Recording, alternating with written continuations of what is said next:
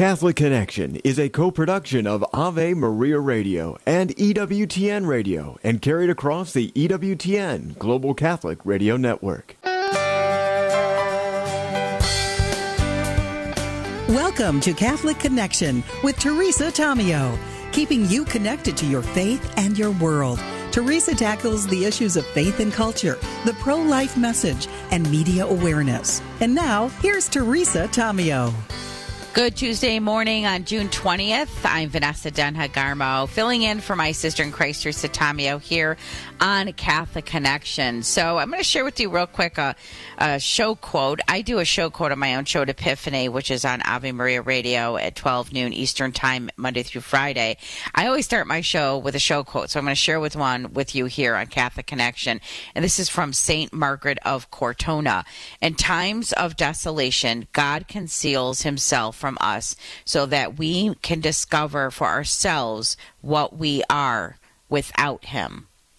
In times of desolation, God conceals himself from us so that we can discover for ourselves what we are without him. St. Margaret of Cortona. And as a um, communications evangelist, uh, uh, I, am a self-proclaimed communications evangelist, but I'm also a coach. I do leadership and life coaching, Christian coaching, and I always like to pose questions. I have question-guided conversations with my clients all the time, and and when I share a show quote, I also share a coach's question of the day, and and, uh, uh, and tied to this uh, quote of the day from Saint Margaret, I ask you, you know, what is God revealing to you?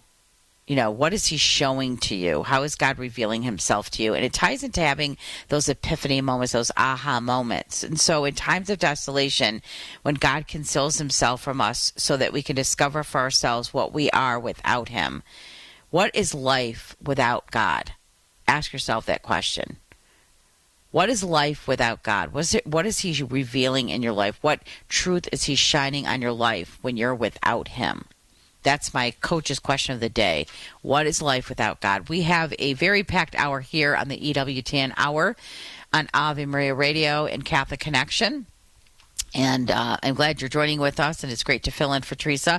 Melissa Kirking is joining us. Jesus and Me, talking with my greatest friend. It's a passionate children's Eucharistic adoration expert with more than two decades of experience bridging children to meet and know Jesus in the Blessed Sacrament.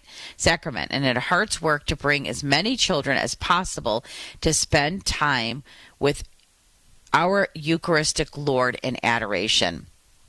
I, and I always encourage um, my listeners on Epiphany after I share that show quote and the coach's question to take the Bible and take your journal to adoration and go pray and meditate and ask the Lord to reveal truth to you. And as you mon- monitor, uh, pose these questions to yourself, you ask the Lord to guide you in answering them, right? So, what is the Lord showing you what life is like without Him? You know what when times of desolation sometimes god conceals himself from us so that we can discover for ourselves what we are without him. So what is life for you like without god? Because that's what we're experiencing in the world today. So many people have removed god from their lives and they wonder why there's so much chaos going on in the world. We're going to bring that back and we can bring that prayer back and that question that we're posing of ourselves to adoration and I, I, am looking forward to talking with Melissa Kirking here this morning about Jesus and me, talking about my greatest friend. Adoration is such an, um, an important experience for all of us, to Catholics, to sit in silence with the Lord. Because we know we could hear his voice the loudest in the silence. So we'll talk about her background as a Catholic elementary school teacher to inspire her to write this book and how it's helping children understand how they can and why they should be praying to Jesus. And how can parents encourage children to see Jesus as a divine friend, as John Paul II encouraged us to do so? How do you help kids understand the four types of prayer adoration, gratitude, contrition, and petition, right? We we adore God. We are grateful for what the gifts He's given up to us. We you know ask for forgiveness, right? We go to confession, and then we petition for help. We ask for prayers. And she'll share with us some tips for parents on taking young children to Eucharistic adoration. I, am very blessed as a parent who was able to send my daughter to Catholic school that she was exposed to adoration at a very young age. Even though I went to Catholic school, I was not. And I'm very happy to say in her Catholic school experience, she was. And she's on a high school campus right now where they have Catholic adoration readily available to all the students if they want to go sit and pray. And they have a beautiful um, adoration chapel and grotto. It just it, it's a, it's such a blessing. And then also joining us here on Catholic Connection in this National Hour, EWTN National Hour, Michael New will be joining us, senior associate scholar from the Charlotte Lozier Institute, and we'll be talking about a new Gallup uh, poll that came out on abortion that just came out on June 14th last week. And what are some of the highlights of what it means to us uh, in the pro-life movement? You know, the, these research studies, these schools, you know, as a former full reporter, I was research and tools. I use Gallup uh, my professional life as a corporate America. It's great tool. So people get calendar and assessments as a former research. It helps people reach their goals and close their gaps with this research and data about themselves, about their God given talents. It helps them understand these talents God has given them and how they can go out there and be the best versions of themselves, live up to their greatest potential in their personal life and their professional life. So we'll be talking about this Gallup research study as well uh, uh, here on Action. We're approaching seven minutes past the hour on Catholic Connection. Again, I'm Vanessa Denha Garmo, filling in for my dear sister in Christ, Tomeo, and it's now time for the news. taking a look at the weather forecast across the country, it is a high of 85 degrees right here in Detroit, Michigan. Looking above in the Midwest, Chicago was at 91, looking at 88. Down a little south, 88, New Orleans, where eyes oh, about this because I really credit my dad because of his strong faith. He was a daily mass goer.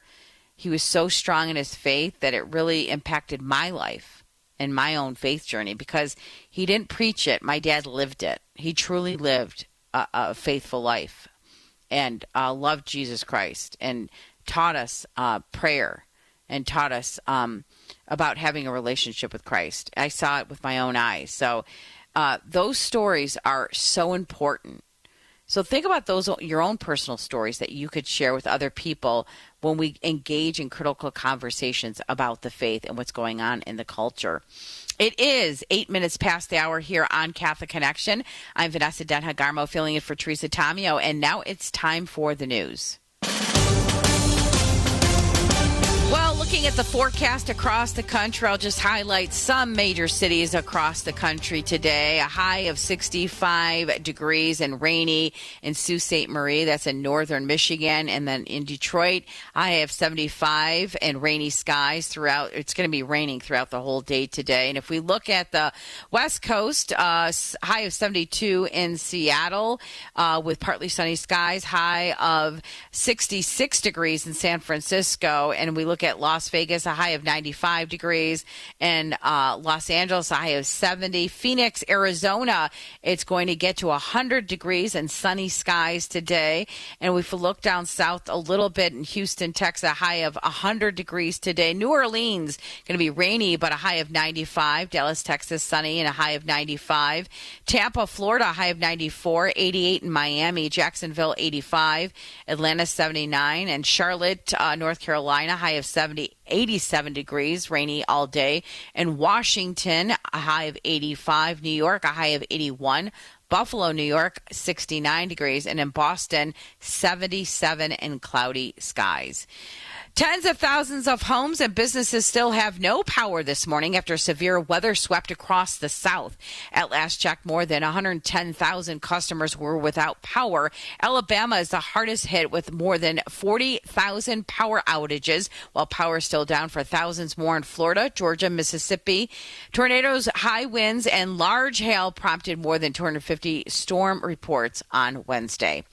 A woman is under arrest after allegedly stabbing a mother who was pushing her toddler in a stroller in Brooklyn. Scott Pringle has more. The unprovoked attack happened at Jay and Tillery Streets in downtown Brooklyn Monday afternoon. Police say a woman approached a mother and threatened to harm her three year old, and that's when the mother stepped between her toddler and the stranger. The stranger then whipped out a knife and plunged it into her chest multiple times before taking off. The woman was arrested Wednesday and charged with attempted murder. The mother is expected to recover. While the Supreme Court decides that President Biden's student debt forgiveness plan is constitutional, Republicans are rolling out a plan of their own. The GOP has introduced the Lowering Education Costs and Debt Act in the Senate, a package of bills aimed at keeping down the ever increasing cost of higher education. The plan unveiled Wednesday would make institutions be more transparent about the cost of attending. It would also simplify loan repayment options and help low income borrowers with low balances receive forgiveness soon. Newt Gingrich predicts President Biden's alleged corruption will put Donald Trump back in the White House. Speaking on the Clay Travis and Buck Sexton show, the former Republican Speaker of the House claimed he's never seen such corruption in the Oval Office before. They're going to go down in history as probably the most scandal ridden administration in American history. Republicans have been looking into whether the Biden family profited off of their influence with foreign governments. Texas is cracking down on the deadly opioid fentanyl by increasing the criminal penalties for drug dealers. Trey Thomas has more. Governor Greg Abbott signed the bill Wednesday. He says they want drug dealers to be scared to sell fentanyl. Any person who causes a death by unlawfully manufacturing or delivering fentanyl can be prosecuted for murder in the state of Texas. Abbott also signed a bill that gets more Narcan to schools and colleges. The drug can be quickly applied to prevent an overdose death. I'm Trey Thomas. Lawmakers are introducing a new bill to protect TikTok users' information. Six senators and two members of the House of Representatives say the Chinese owned app poses serious security risks to the data of Americans. Senators say the bill would stop the app from sending personal information to China. TikTok is denying the claim claims of improper data use and says it spent more than one $1.5 billion on security measures. Daniel Penny is being indicted by a grand jury in connection to two deadly subway chokeholds. Lisa G reports. News 4 New York is reporting that Penny was indicted on a second degree manslaughter charge in the death of Jordan Neely. Penny was initially arrested on manslaughter charges in connection to Neely's death last month. The Marine is accused of using a deadly chokehold on Neely, who had mental health challenges after Neely was allegedly threatening riders. Lisa G., New York. Washington state is taking action to make breast cancer exams more affordable. A new state law requires health insurers that cover certain breast cancer exams, including MRIs, to not require patients to share the cost on these tests. That also includes diagnostic mammograms and ultrasounds for anyone if cancer is suspected.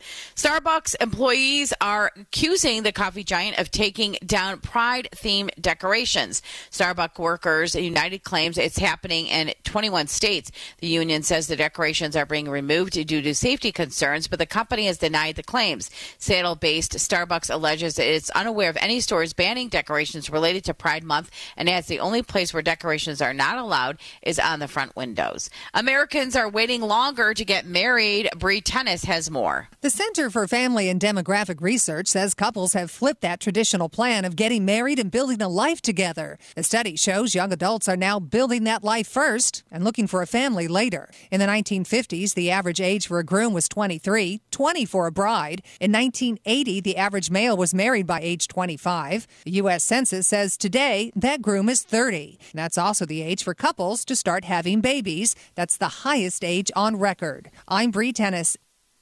It is 14 minutes past the hour here on Catholic Connection. I'm Vanessa Denha Garmo filling in for Teresa Tomeo. When we come back, Father Mitch Pacwa will be joining us. This program is brought to you in part by Charity Mobile, a proud partner of Ave Maria Radio for over 15 years. Charity Mobile is the pro life cell phone company and has sent nearly $2 million to thousands of pro life charities. 4G LTE coverage is available nationwide, and 5% of your monthly plan price goes to your favorite pro life charity. A video introduction is available at CharityMobile.com. Charity Mobile, everyday living, effortless giving. CharityMobile.com. This Ave Maria program is brought to you in part by the nonprofit CMF Curo. Your search for affordable health care stops here. Since 2014, CMF Curo has provided Catholics with affordable health care sharing that goes beyond insurance. With programs that cost less than many COBRA and ACA sponsored plans, CMF Curo is the Catholic health sharing experience that enables you to live fully alive while saving money. Call 1 833 GET Curo to find affordable Catholic health care now. That's 1 833 G E T C U R O. People ask how they can care for older family members who can't fully care for themselves. One answer is Visiting Angels, America's choice in senior home care. Visiting Angels assists adults nationwide with 600 locations to continue living at home and not have to move into a nursing home. Their caregivers provide assistance in hygiene, meals, and light housework. Services are provided up to 24 hours per day, and you can select your caregiver before service begins. More information, including franchise opportunities, is on the web at visitingangels.com. This July 4th from Angel Studios, who brought you his only son and the chosen, comes a true story of courage and redemption. Sound of Freedom, starring Jim Caviezel, who portrayed Jesus in The Passion, and Academy Award winner Mira Sorvino. Inspired by remarkable acts of bravery, Sound of Freedom unveils the true events of a dangerous mission to save young, innocent lives. A story that shares hope and the power of human resilience. Sound of Freedom. Rated PG 13. Some material may be inappropriate for children under 13. Only in theaters July 4th.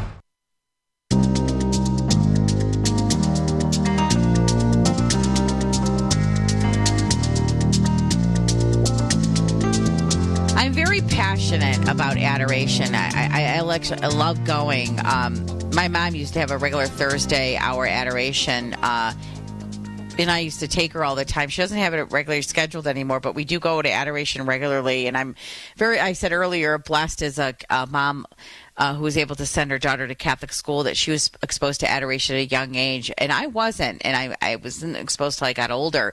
But I'm so happy that Melissa Kirkig is joining us today, Kirking, and she is the author of the book Jesus and Me, Talking with My Greatest Friend, a passionate children's Eucharistic adoration expert with more than two decades of experience bringing children to meet and know Jesus in the Blessed Sacrament. Melissa, thank you so much for joining us here on Catholic Connection. Thank you, Vanessa. I'm delighted to be here. So, what inspired you to pen this book? So, I would say it started when I was a Catholic school teacher um, 20, 28 years ago. I was um, teaching first grade, and you know, adoration back then was not was not the norm, was not something that was seen at Catholic schools, and the mm-hmm. priest um, asked us to bring our children to First Friday Adoration. And I admit my first response was, What? You want me to bring my busy, wiggly first graders into this quiet, reverent event? Yeah. kind of, it kind of made me go, Whoa. Yeah. um, but then, yeah, like how's that going to work? yeah. How's that going to work? I know yeah. In the classroom, yeah. you know, and I had 32 kids, and yeah. I was yeah. like, you know, but you know, that's what our priest asked us to do. And I was like, okay, I'm gonna I'm gonna figure this out. And um, and so I started taking the children. We would do like ahead of time some some reflections, their experiences to kind of get us ready to go, and then mm-hmm. we would go into adoration for about 15 minutes. And the first time I walked in with the kids, you know, I was a little nervous, but it was so beautiful. It just, it just, it planted in me this desire to bring children to adoration. Once I saw how the children experienced it that first time, there was such, there were, there was reverence, there was wiggles, there was, but there was such love for Jesus. And I even had one child go, Mrs. Kirky, I felt him hug me. And it quickly became something my children looked forward to. It was like, you know, counting down to being able to go and see Jesus in this special way. And, you know, with that experience, that's when God gave me like this this desire, this deep desire in my heart to bring as many children as I could to Jesus. Mm. I just love and, it. And so, oh, go ahead. Go ahead. Oh, and I was going to say, and that kind of, you know, led to creating material for children that was age appropriate in ways that, because there are not many adults, right? And so, no. you know, we have to approach it to where it it's it's not to where that they are comfortable going and they make the connections that are age appropriate to make them to not to make them but to lead them into that relationship with Jesus. And so, you mm-hmm. know, r- doing things in a child appropriate way, child friendly way is kind of kind of fed me through the years um, up into this book. So, uh, Jesus and Me Talking with My Greatest Friend is the book uh, by Melissa Kirking. Um, Melissa, and it's by Ascension uh, Press, right? Is it Ascension? Yes, it is. Okay. We'll have it at the uh, AveMariaRadio.net bookstore as well. But how, so tell us how, walk us through this book. How can we use this book to help young children understand how and why they need to pray to Jesus? Okay, so one of the there's the book is broken down. It does have 80 prayer prompts within it, color coded. It it talks about um, the four basic prayer ways we pray to Jesus: praise, being sorry, which is contrition, being sorry is way, um, thanksgiving, and asking Jesus. But it, it does begin the book with a section of what is prayer and is talking to your divine friend. And it makes comparisons for children of talking to their earthly friends. And the way you would talk to an earthly friend is very similar to the way you would talk to a divine friend. And I think mm-hmm. making that connection for a child really helps because it can it can talk about being praised. For example, is complimenting Jesus, and we compliment our friends when we see something neat about them, or if we hurt our friends' feelings or we bump up against them and, and knock them down, we tell them we're sorry, which is contrition. Um, I think it's important too for children to know that Jesus is always there for them. He always wants to help them, always wants to guide them, talk and listen to them. And he's never too busy. Um, mm-hmm. And I mm-hmm. think that's a very important thing for children to know. And, and the book talks about that. And the book also talks about how Jesus wants to lead you to ultimate happiness in heaven. And so all of those are ways to draw the children into prayer, draw the children into understanding that it's it's not it's a conversation and he's he's your divine friend. He's the friend that's never gonna he he's your friend that's God. He's never gonna never gonna want to to not be with you. He always wants to be with you. So, uh, Melissa, uh, we have a couple of minutes before we have to take a break. I want to ask you, uh, you know, Saint Pope John Paul II encouraged us to uh, see Jesus as a divine friend, right? So, yes. when we encourage our children to do that, uh, I love the fact that you said that he's never too busy. I mean, I, th- I think that's such a great message for all of us, right? As parents, even as parents, God is not busy; He's there. But how do you help kids understand the four types of prayer when it comes to adoration, gratitude, contrition, and petition? I mean, that's something we as adults need to be reminded of too. Right, and I think there's just you know constantly, um, you know, finding areas in your life to reinforce it, and and talk about it and you know model it ourselves um, and mm-hmm. sometimes it takes just a little bit and the book will actually tell you to pick one from each area but also mm-hmm. the recognition that you know maybe your heart is hurting and you just want to pour your heart out to jesus but it does talk to you about trying to hit one of each kind and it gives the examples so it gives a starting point for the children to to not have to worry about, well, what is praise? What do I need to say? It has 20 prompts for you to spark that conversation with Jesus. Mm-hmm. We're talking about Jesus and me, talking with my greatest friend, with the author of the book, Melissa Kirking, joining us, longtime elementary school teacher. What tips, uh, a couple minutes before we have to take a break and we'll come back and finish this conversation with you, but can you briefly give us some tips for parents on taking children to Eucharistic adoration from your own personal experience? Like, how do we start this process? I think we start with holy minutes, right? Mm. We don't expect our children to go in all, you know, for that whole hour that is, you know, considered, I guess, normal. I mean, even sometimes me, I go in for a holy, holy minutes. I may not have an hour to spend with Jesus, but, you know, if I, I would rather go spend a few minutes with him than none at all during the day. And I think, again, that's the same with our earthly friends. You know, we'd rather have, you know, 10 minutes with our friends to say hi and chat a minute than not see them at all. And so the book gives an explanation of what adoration is. So I think we talk to our kids about what adoration is and what we do in adoration. And the book kind of gives that. But I think we need to make really clear to, G- to the children that Jesus is truly present in adoration, that he is um, he's just as present as when he walked the earth with the disciples and help children to know where to look in adoration, that he is the white circle in the middle of the monstrance so that there is no confusion as to where where Jesus is. Mm-hmm. Um, I well, think- most. Melissa, we got to take a break. We got. I apologize. I cut you off. We got to take a break. The author of the book, Jesus to Me, talking with my greatest friend. We're going to continue this conversation with Melissa right after the break. Don't go away.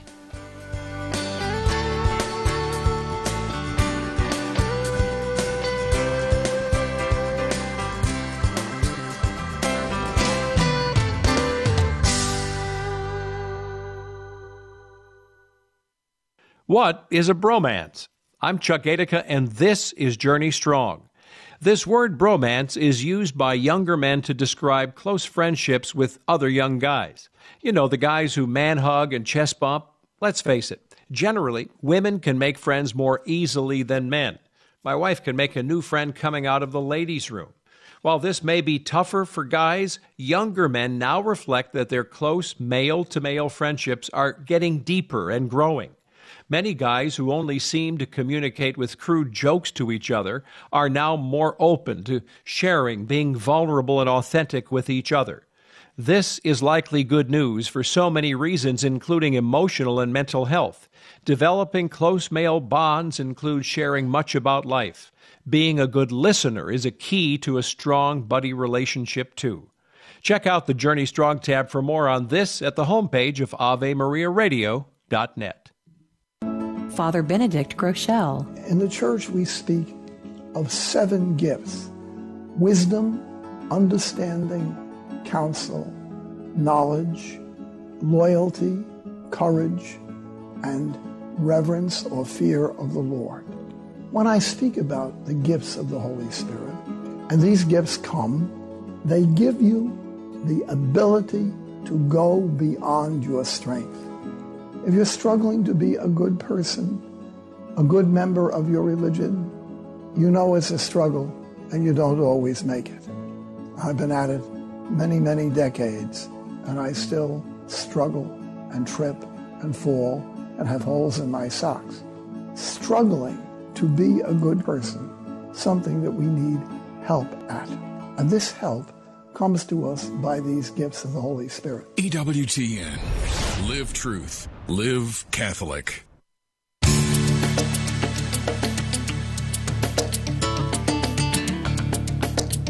We're back here on Catholic Connection. Vanessa Denha Garmo filling in for my dear sister Teresa Tomeo. We'll be talking with Melissa, the author of Jesus and Me, talking with my greatest friend. Uh, and before we went to break, Melissa, you were giving us tips uh, for parents about taking their kids to Eucharistic adoration. Let's finish that up, and we'll continue about this wonderful book. Okay, sure. Um, so we were talking, Vanessa, that there's a spot in the book that explains what adoration is, and I think you know to kind of have those frequent reminders as we go into adoration um, help reinforce that for the child, and also um, that when your child goes in, right, you kind of need to have a plan prior to entering adoration as to what your child will do, and so because you can't when they walk in, they need that guidance. They need that that kind of a plan as to what they're going to pray and what they're going to do until they can self do that themselves. But you might talk to them about picking prayers from the book. Um, you need to especially ask the children, remind the children that they need to spend at least a minute or two, depending on the age appropriateness and draw you know longer as they get older to listen to Jesus, because Mhm. part of conversations is is listening to what the other person has to say, and and so children need to give Jesus a chance to listen to them, um, and the book talks to the kids about how to listen, how to kind of clear your mind because we live in such a busy world that it's hard just to clear our mind and to be still, and also how Jesus talks. Um, you, you- this is my, this is my love, so I can go on and on.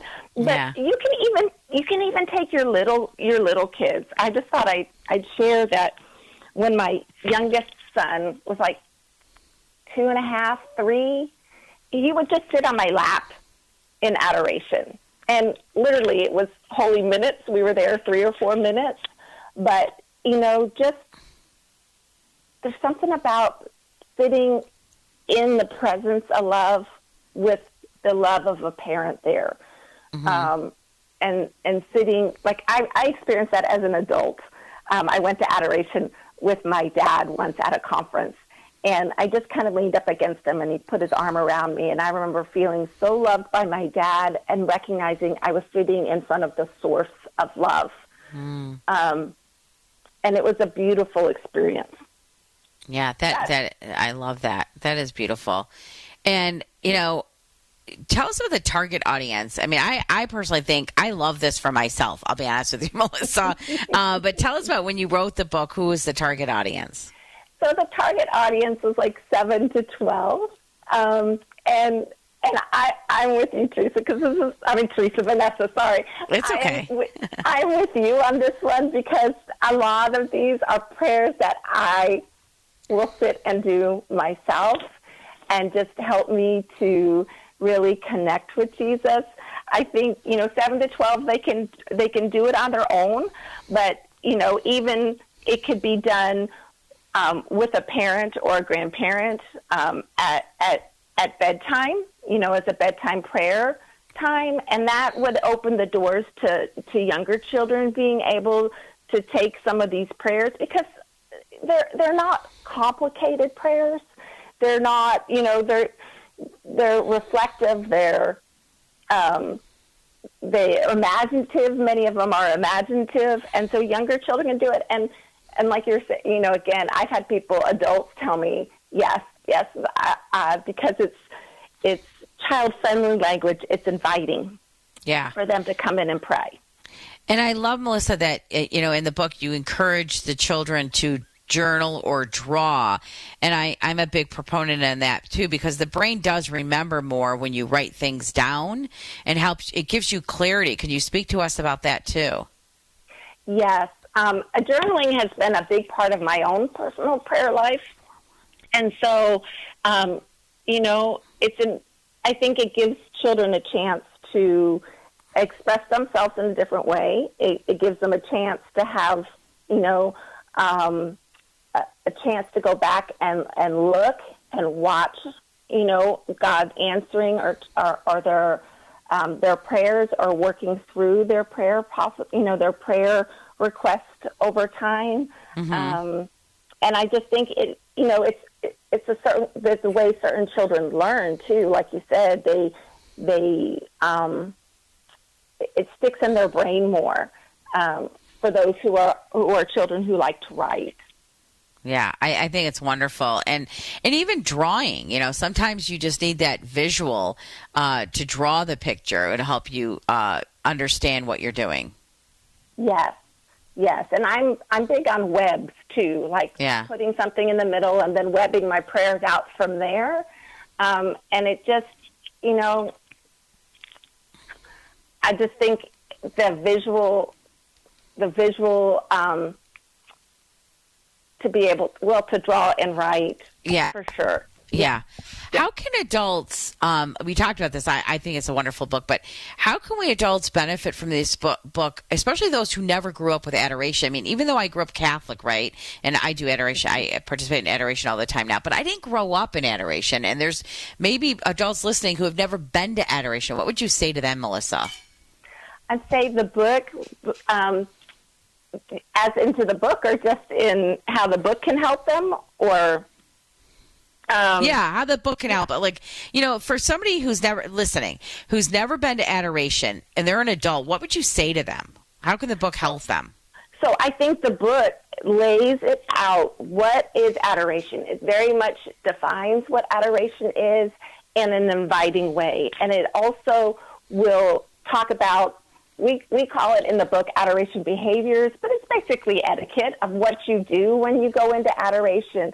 That you know you genuflect when you go in on two knees. You look at Jesus as you do the sign of the cross, and and I think those would give anybody, adults included, the confidence to go into adoration and not be worried about, okay, am I doing this right?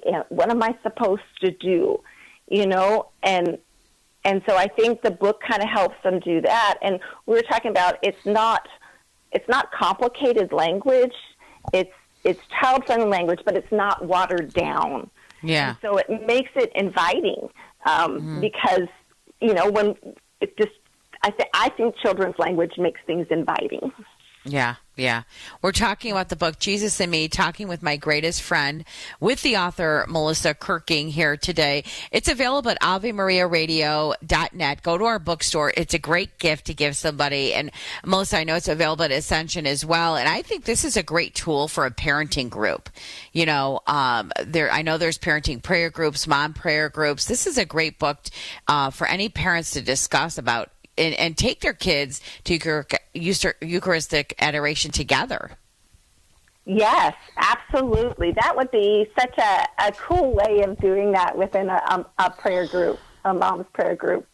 Yeah, I mean, you can make almost like a, a field trip for the children. You know what I mean? We're going to go pray with Jesus. We're going to write down or draw our thoughts and get, get some clarity, and then we'll go out and have some ice cream. Or you know what I mean? There's a fun way to do this, right? Yes, yes. Because at our parish we have monthly adoration where I guide the children, and, and and in that particular one we always end with cookies and juice afterwards. Oh, right? yeah, yeah. So, and, yeah, and then we have a family um, quiet but not silent adoration where Yeah. the prayer materials are there for the, the family. So yes, Amen. that would be a Thank great you. way.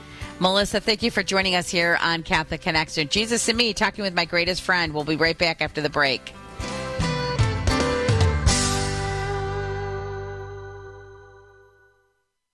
Father Benedict Rochelle.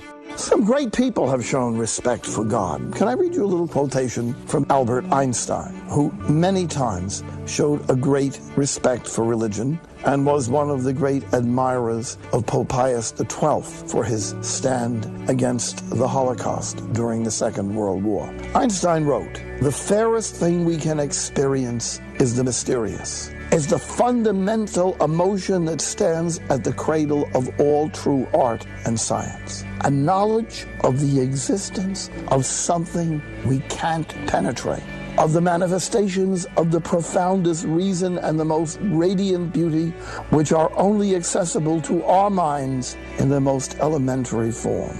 It is this knowledge and this emotion that constitute the truly religious attitude. Oh my, so beautifully said. The people you know and trust are on EWTN. For Christians, love was central to everything because before the creation of the universe, the Father, Son, and Holy Spirit lived in all eternity, communicating in love between themselves. Uh, This is going on before there's ever a moment that we refer to as in the beginning. So, Christianity introduces into the history of human thought this idea that love is underneath it all. In fact, uh, Luc Ferry, this atheist uh, philosopher writer, says it's quite clear that without this Christian belief that love is at the center of things, we would not have our human rights revolution that we talk about today. We take this for granted. You know, we have gay rights and women's rights and transgender rights and minority rights and this right and that right. There'd be no rights whatsoever without the incarnate Son of God. Kresta in the afternoon, weekdays at 4 Eastern on EWTN Radio.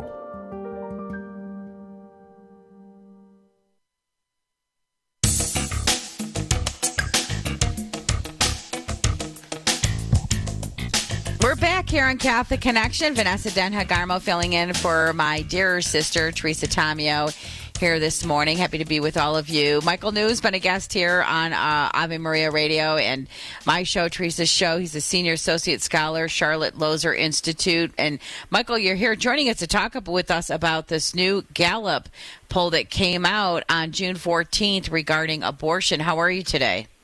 I'm doing very well. Thanks for having me. So let's let, give us an overview about this new Gallup poll that came out on uh, just last week. Right. The news is actually pretty good for pro lifers. I mean, during uh, 2022, uh, we faced quite a lot of negative media coverage. Uh, that after the Dobbs decision, uh, there was a real backlash amongst our friends in the mainstream media. So I was not expecting this poll to go well. But in actuality, it did. Uh, this poll actually shows that during the past year, there was a five percentage point gain in pro life sentiment. Uh, mm-hmm. 44% of Americans identify as pro life. Uh, there's a 3 percentage point gain in the percentage of Americans who think abortion is morally wrong. And the poll also shows that a plurality think abortion should be legal in only a few circumstances or illegal in all circumstances. So uh, this poll does show that we interestingly made some gains in the core public opinion in 2023. So, how is this valuable to us in the pro life movement? Is it telling us why we made these gains? What effort has been helpful? I mean, what what? How does this intel help us move forward? I mean, one thing I will say is it just shows that you know our support is very durable. Uh, that uh, even when we face headwinds, whether it be from the media, from the broader culture, you know, people still find merit in our arguments. You know that uh, we don't need to uh, be despondent. Uh, you know, the 2022 elections didn't always go uh, the way we wanted them to, uh, but uh, you know we should be uh, resilient. You know that uh, these polls show that there's a lot of support out there for the pro-life position. You know, not everyone agrees with us, obviously, uh, but there is a lot of support out there, and a lot of the incremental things we want, you know, pull very well. You know that. Uh, 55% of Americans, a majority, uh, do not think, think abortion should be generally illegal, you know, after the first trimester. Uh, 71% think abortion should be generally illegal after the third trimester. So for a lot of the incremental things we want, we have very strong public support. And and yeah, it's it's wonderful public support. Michael, are you surprised that these Gallup studies such as this doesn't get the um, publicity or the media attention um, that you know, I, I, personally think it should. This is a, I think this is a good report, but it doesn't seem to get the media attention that I think it deserves. Well, it's interesting. I mean, the media is uh, kind of focusing on some other questions in this Gallup poll. I yeah. mean, uh, it's kind of interesting. They're trying to spin the results as, you know, gains support for legal abortion. And on a few policy issues, you know, pro-lifers did lose, you know, a little bit of ground. But on the pro-life, pro-choice question, which is the question that usually gets most of the media coverage, again, we gained five points. Uh, yeah. On the question, is abortion morally wrong? We gained three points. So the media is always going to try to spin the results, try to give the impression there's a very strong majority out there in favor of legal abortion, but the polling numbers never really back that up. Yeah. We're talking with Michael New here, Senior Associate Scholar, Charlotte Lozier Institute. So when you get this information, you know, I, I mean, it's great sharing it with us uh, too, Michael, and having these reports and these studies out there. But how do you incorporate that in the work that you do with Charlotte Lozier Institute? I mean, is this valuable information for you, or what do you do with it moving forward? you know, public opinion is you know always important to us. I mean, there's never been a social movement that I'm aware of uh, that's been hurt by gaining in the core public opinion. I mean, you know, public opinion is not everything, uh, but it's not nothing either. You know, we also want to give some support to uh, you know Republican and other pro-life candidates. You know, we want to show that pro-life laws are both good policy uh, and good politics. And you know, right now there is a lot of internal debate amongst Republicans about what to do at the federal level. Uh, sadly, you have some Republicans just want to wash their hands of this issue and let states, you know, pass pro-life laws me and my friends at Susan B. Anthony List and other Beltway pro-lifers, we think all levels of government have a responsibility to protect preborn children. So these polls can tell, give us some ammunition when we meet with elected officials and candidates that hey, there is a strong, you know, pro-life uh, plurality, even majority out there. Uh, that a lot of the things we want, the 15-week ban, the incremental things, do enjoy strong public support. So you don't need to be afraid. You know, we can move forward at the federal level with strong pro-life laws and there will not be a, big voter, voter backlash. You know, many mm-hmm. voters will be receptive. So I'm going to go to this stat. 55% think second trimester abortions should be generally illegal. 70% think third trimester abortions should be generally illegal. And the reason I bring this up, Michael, I had a recent discussion on this issue um, at a, the policy conference at Mackinac Island. And this came up because, you know, the governor in the state of Michigan used abortion uh, as a way saying that it's going to help with population, it's going to help with their economy because people will come and move in our state because we allow abortion, which is so crazy that you know we're thinking of growing the population by killing babies. It, it just so uh, that that thought process doesn't make sense to me. But um, the reason I bring this up because the argument ensued saying, "Oh, that, that, that those second and third trimester abortions never happen." You know that that is just a ploy by the pro-lifers. Those those never happen. I mean, not even to acknowledge that people are having abortions in the second and third trimester is part of their part of a defense. It's kind of mind-boggling. Right. I mean, we have data on this. I mean, the CDC Yeah. has data. Guttmacher has data. I mean, there are you know tens of thousands of abortions that happen every year after the first trimester. I mean, there are abortions that happen every year uh, post viability, uh, which is I mean, Yeah. it's always tragic, but I think that's Yeah. especially tragic. So, I mean, yeah, we have data on this. You know, the other side just can't pretend uh, it's not happening. You know, there's data from you know the states and the federal government showing that these you know abortions after the first trimester you know do in fact happen. Yeah, they do, and it and it and here in the state of Michigan, with Proposal Three, we have abortion uh, on demand for any reason up until birth. I mean, that's what Proposal Three gave us, with so many other things happening. So that's why these, I think, this Gallup study is so important because it shows you where the majority stand on these issues with abortion, uh, even though we've passed laws like Proposal Proposal Three in the state of Michigan. Right, and I think this is important for people in other states. That the other side seems very eager to use direct democracy to make abortion policy even more permissive. And ballot campaigns are tough for pro-lifers. And the reason why is there's a lot of research that shows that the side that wins is often the side that raises and spends the most money. Yeah. And abortion tragically is a multi-billion dollar industry in this country, and the other side is typically better than we are at raising money and spending money. But you know, I think we can learn from what happened in Michigan and elsewhere. I mean, now there's going to be, uh, you know, a ballot question very likely on the ballot in Ohio. And I think that the people there have been very strategic. They are framing this as a parents' rights issue. You know, they made it very clear that if this ballot proposition gets through, that could undo parental involvement laws. You know that there. Are Well, that's what we got. That's what we got in Proposal Three here. I mean, Yep, we have lost parental rights here, and mm. I, I I really believe that if we had more time in the state of Michigan, Proposal Three would have been shot down. But just what we time was against us, and it wasn't properly positioned in public in a pu- public platform in enough time during the election. But yeah, we lost. I mean, it took away parental consent in a lot of areas when it came to abortion, birth control, uh, hormone therapy, all that stuff. If a if a if a school counselor or a coach wants to take a kid to go get any of that without a parental consent, they can do that, and a parent can't do anything about it. That's what we have with Proposal Three. Michael, New, we got to take a break. We'll come back and I'll continue this conversation with you about this new Gallup study on abortion right after the break. Stay with us, everyone. Would you get on a plane that doesn't have a pilot? Investing in passive index mutual funds may present the same issue. The Ave Maria mutual funds are actively managed by seasoned investment professionals to help you meet your investment goals in a morally responsible way. Ave Maria funds are managed to conform to pro-life and pro-family values. Long-term investors could invest in the no-load Ave Maria mutual funds. You can learn more about the Ave Maria mutual funds at 866 Ave Maria or visit AveMariaFunds.com. Hi, I'm Al Kresta. Our generation is the first in human history to widely reject that life has any overarching purpose. Morality is considered relative, and we're even uncertain about what it means to be a man or a woman. Catholics at this time need to be awake, not woke. Sit down with Renewal Ministries' Peter Herbeck and I for an extended conversation with Noelle Mering, author of Awake, Not Woke. It's available on the Renewal Ministries YouTube page or in the slider at AveMariaRadio.net. This July 4th from Angel Studios, who brought you his only son and The Chosen, comes a true story of courage and redemption.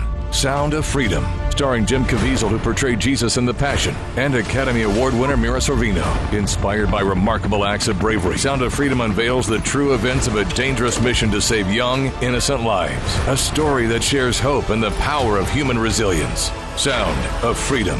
Rated PG 13. Some material may be inappropriate for children under 13.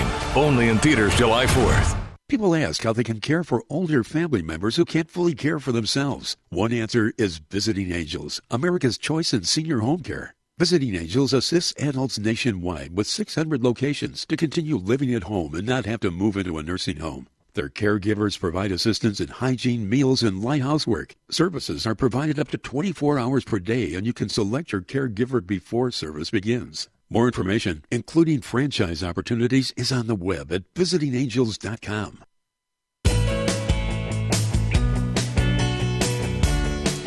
We've been talking to Michael New here on Catholic Connection, Senior Associate Scholar at Charlotte Lozier Institute, about a new Gallup study regarding abortion. Uh, Michael, give our listeners an overview about the work you do at the Charlotte Lozier Institute.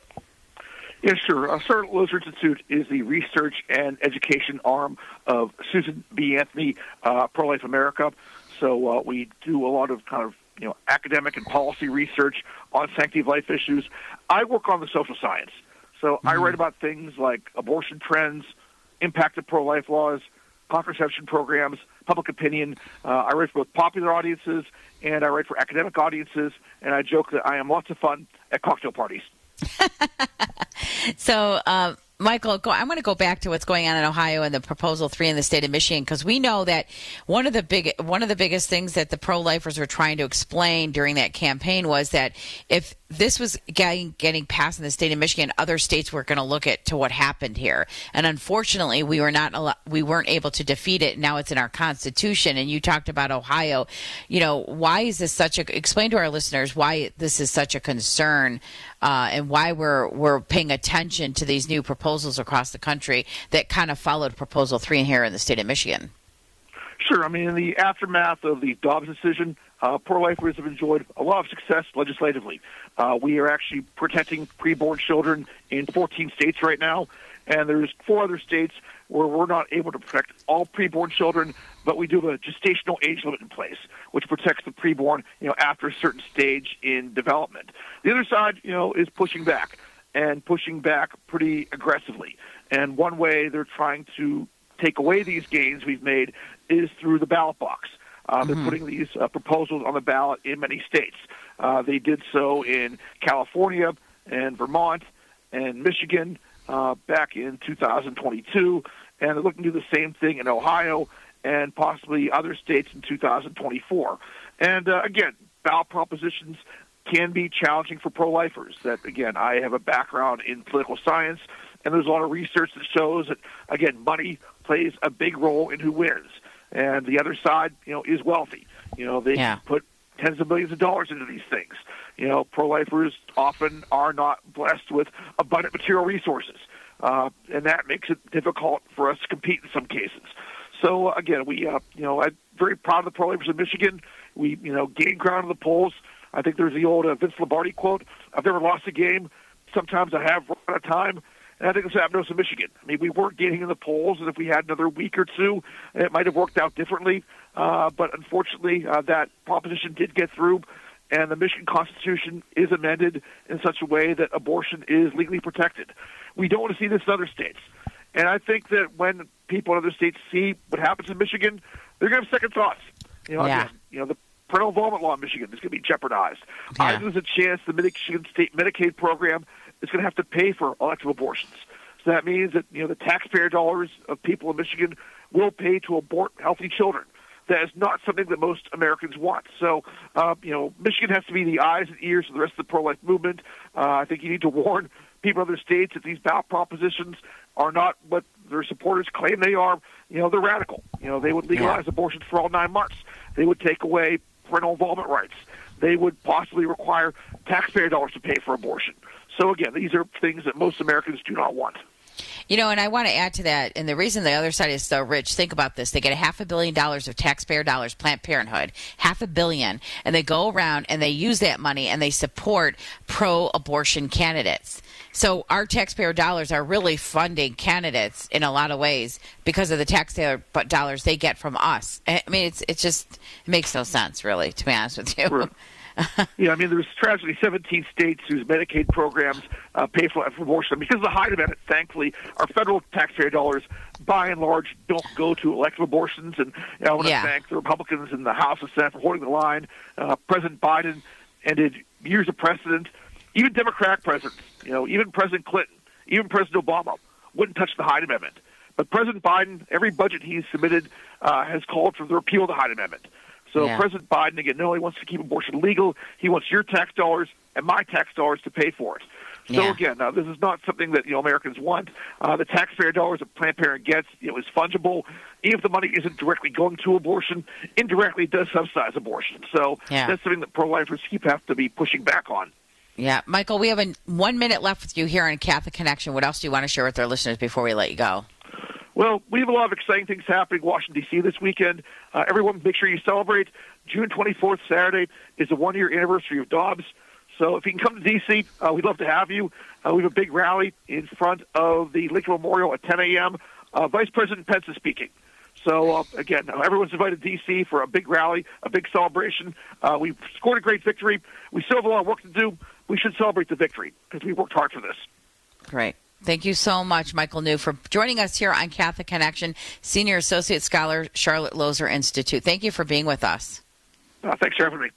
And thanks for all of our guests for joining us here on Catholic Connection. A very packed show uh, here this last couple hours, and it, it was a pleasure filling in for Teresa Tomeo, uh, dear sister in Christ. Of course, thank you to Brogan McNeese and Helen Van Wingarden here, and then uh, in this National Hour, Melissa Kirking and her wonderful book, uh, Jesus and Me, talking with my greatest friend. This is a wonderful book from Ascension Press, also available at AveMariaRadio.net in our bookstore. I think it would be a great book to get parents who are part of a prayer group, a parenting group, uh, and, and, and a wonderful gift to give uh, children maybe at their communion, uh, their first communion, their baptism, uh, uh, uh, maybe a birth, uh, a, a baby shower. It's a it's a wonderful gift, and of course, Michael New, senior associate scholar, Charlotte Lozier Institute, for joining us here on Catholic Connection. Vanessa Denha Garmo, host of Epiphany, 12 noon Eastern Time here in Detroit at Ave Maria Radio. Thanks for letting me fill in for Teresa. With Teresa Tomeo. Catholic Connection is a co production of Ave Maria Radio and EWTN Radio and carried across the EWTN Global Catholic Radio Network. Our producer is Andrew Kruchek. For copies of this program or for more information, visit AveMariaRadio.net. That's A V E Maria Radio.net. Thanks for listening and join us next time for another edition of Catholic Connection.